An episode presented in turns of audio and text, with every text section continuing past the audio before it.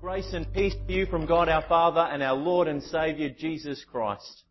Let's pray. Father, as we gather and come to hear from your word, please sanctify us, make us holy by the truth. For your word is truth. Amen. I've got a question for you. What do you think of when I say three on the tree? Three on the tree. Holden. Who said that? Oh, of course, Mark.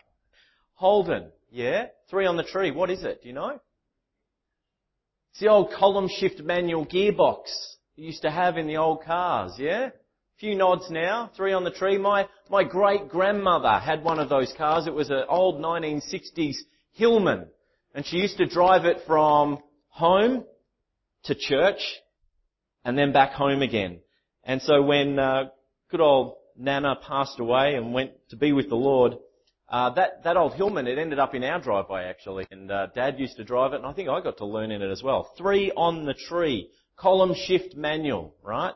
And one thing about that car that I'll never forget was you'd be in first gear and you'd take off, and then crunch, grind, grind. You try to get that thing into second gear, it wouldn't go. And I remember Dad double clutching and pushing on the thing, trying to get it through, and the whole family in the back seat, me and my sister, just kind of wincing whenever we'd go out. It was a shocker.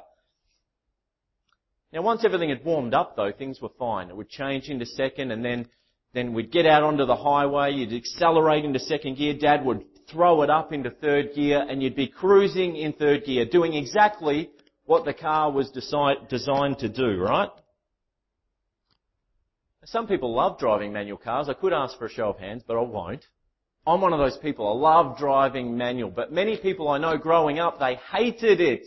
They hated learning manual. They, they, but when they finally got the clutch and the accelerator pedals worked out, they just wanted to stay in first gear. They didn't want to change again. That was enough, right? First gear gets you off the mark. That's what it does. But before long, that engine is revving. You can't go very far just in first gear. You've got to change into second. Sometimes it's a bit of a grind and a crunch, but you've got to change into second gear so that you can then accelerate away and get into third gear. So on this Reformation Day, the question for us is, what gear is this church in? And what gear are you in as a disciple of Jesus Christ. Let's pray. God of grace, you've so wonderfully designed and made us to live for you in all we do. Draw us back to your word alone today. Reform any thoughts and attitudes that are off the mark. Revive us with a new passion and excitement for all your holy things and renew us in your purposes, that we might lift our foot off the brake pedal and experience the wonder of you at work in our lives. In Jesus' precious name. Amen. You know, Reformation isn't just a 16th century event that happened on the 31st of October 1517, or that's when it began.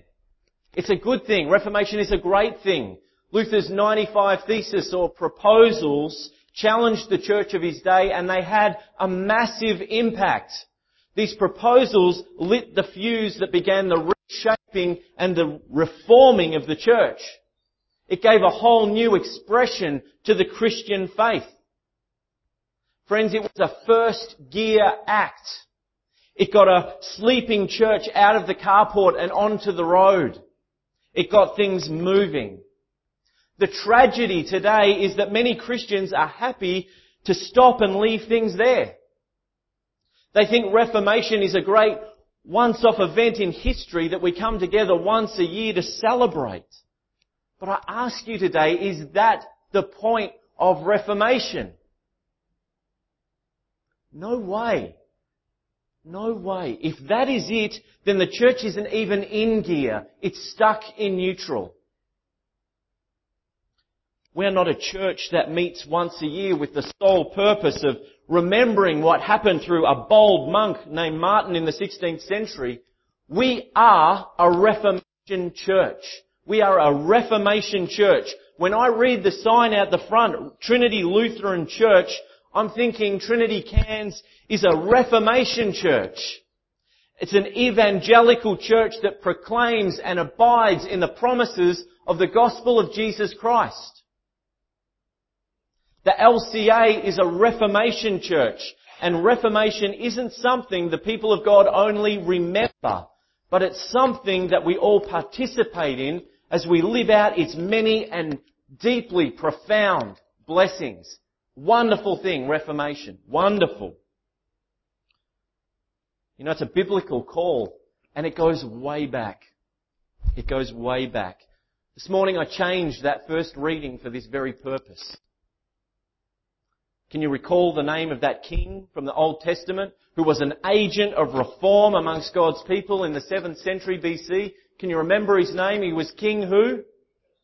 King Josiah. Remember that name, friends. Remember it. Remember it. Josiah, he came to power at a time when idolatry had run absolutely rampant. I mean, just an example. Cult prostitution. We're used to that. We're used to hearing about that. What about child sacrifice? Child sacrifice. That's happening in the kingdom of Judah. Criminal activity everywhere. Merchants cheating their customers. Maybe you know about that.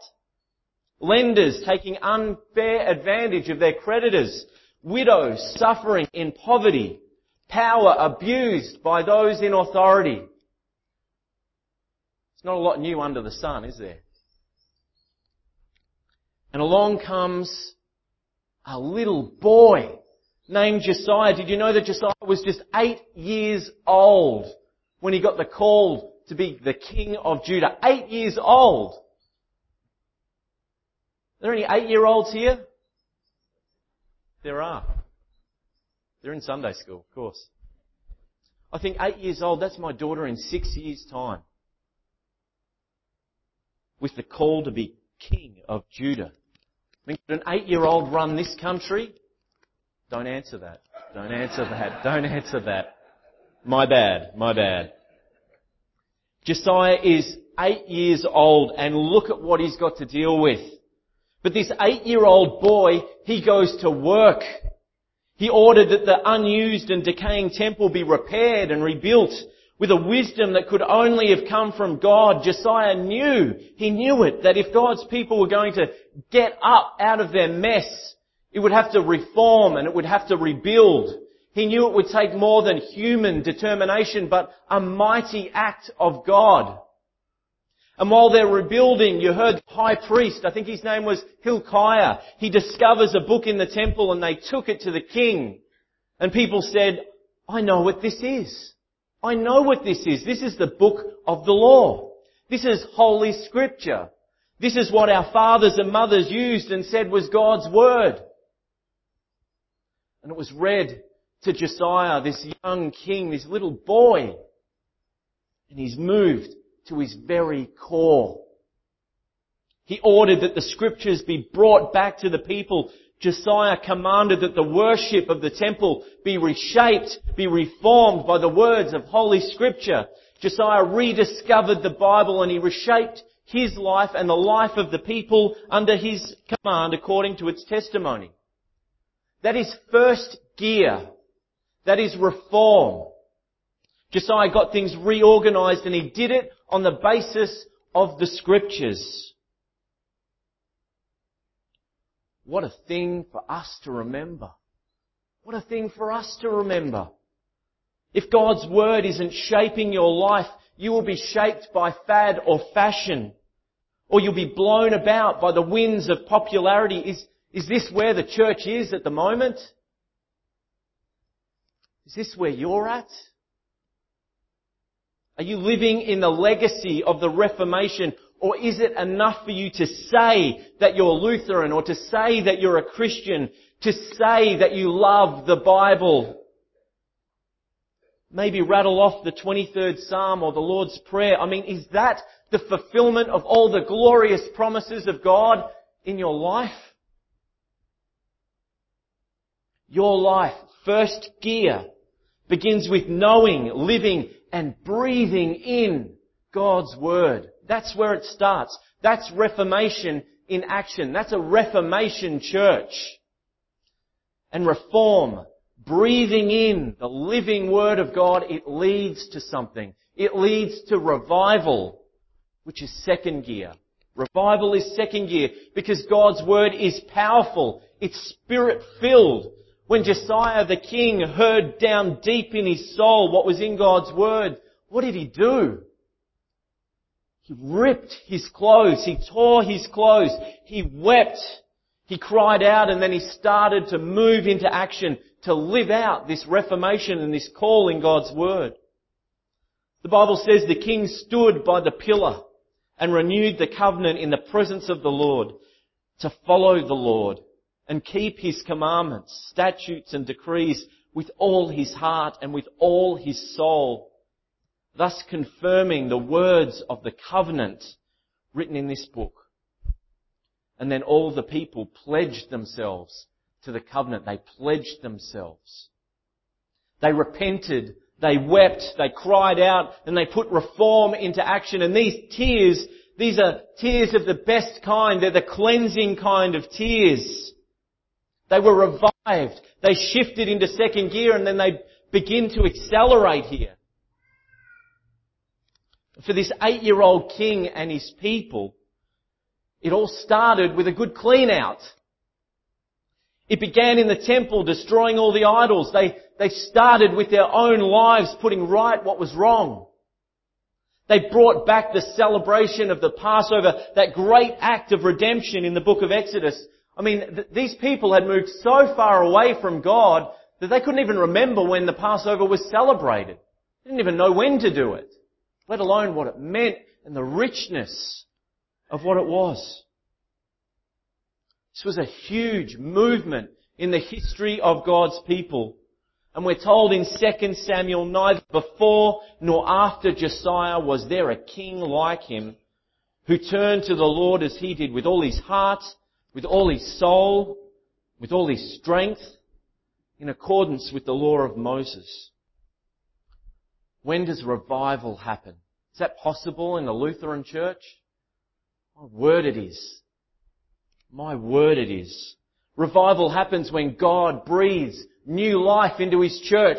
Revival happens when the people of God respond to His word, when they clean house. Revival happens when people get rid of objects and attitudes that conflict with the teaching of scripture. Revival comes when God convicts people and that happens because through Reformation people are actually reading the scriptures. They want to hear the objective and clear voice of the Lord. And have no doubt when that happens, God shows up. He shows up and He reanimates His people and He gives them the perseverance and the determination to do whatever it takes. God shows up. He does it. Reformation is about God. King Josiah, you know, he did an amazing thing bringing reform and revival to God's people. It was amazing. But it wasn't enough. It wasn't enough. It's not the fairy tale ending that we'd like to hear.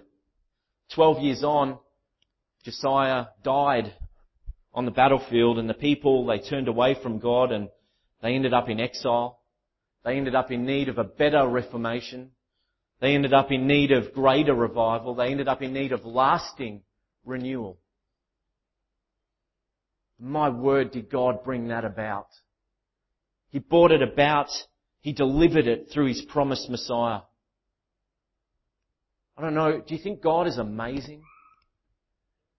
God is amazing.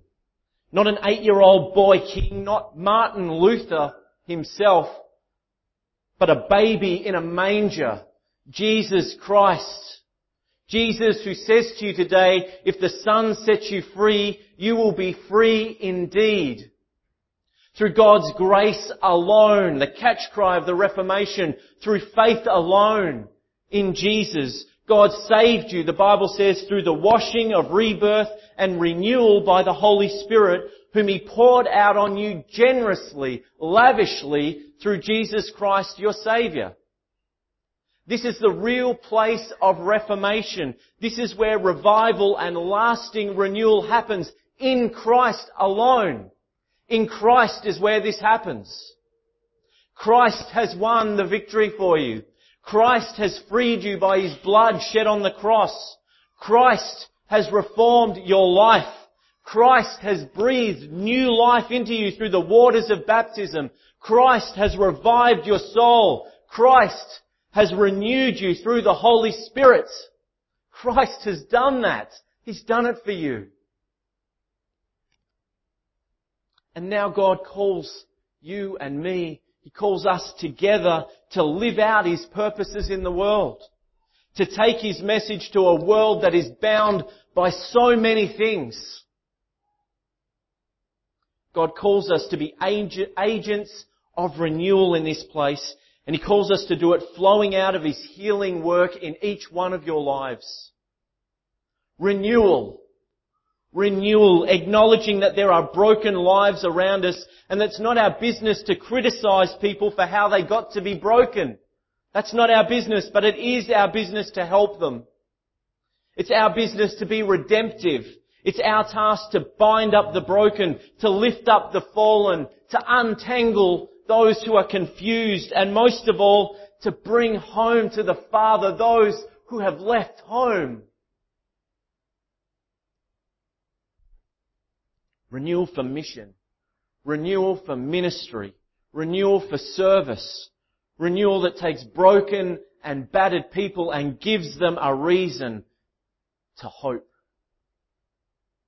What a blessing to be an agent of renewal flowing out of the cross of Jesus Christ at work in your life. I mean, do you want to be a part of that? As people who are reformed and reshaped each week in worship, as people who have the breath of Christ revive them each day in His Word, as people who are and will be renewed today as you eat and drink at the supper of the Lord. Life and salvation, forgiveness of sins poured into you through bread and wine, with bread and wine, waiting for you there.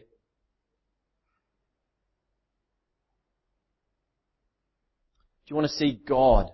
Because it's Him who does it. Do you want to see God shift into third gear and experience life in the fullness of what God intends for you and for this community? And so I ask you, where are you at your, in your Reformation journey today? Where are you? Where are you in this picture? What gear are you in? As we celebrate the call back to God's Word, the call back to His grace, to Jesus Christ and His cross, is it time for a good clean out in your life? Is this an opportunity for repentance with the sure hope of renewal and forgiveness that is yours in Christ? Christ alone.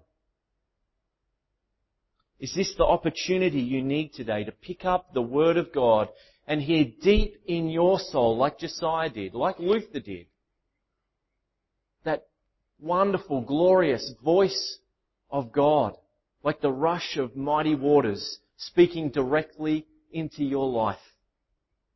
He's doing it now. He also wants to do it again for you tomorrow to remind you and point you again to His cross, to point you again that you are a saved person, that you have new life, reform, revival and renewal in Jesus Christ. Reform, revive, renew, standing together in Christ alone. Will you be part of living each day as a Reformation church, as people gathered together filled with the Holy Spirit of God? Amen. Heavenly Father, we pray this day that you would continue that work of reformation in our lives. Please give us ears and eyes that crave to open up your words and hear from you speaking directly into our lives. And that that word would change us, that would call us to tear our clothes, to, to repent and to come back into your loving arms. And that through that renewal of Jesus on the cross, that we would see you doing wonderful things in this church, in our lives, and in people who don't know you. Father, we pray that you would use us to call your people home. Because home here in your holy presence is where we all belong. We all belong here at the foot of your cross. Do a mighty work in this place. We pray in Jesus' name. Amen.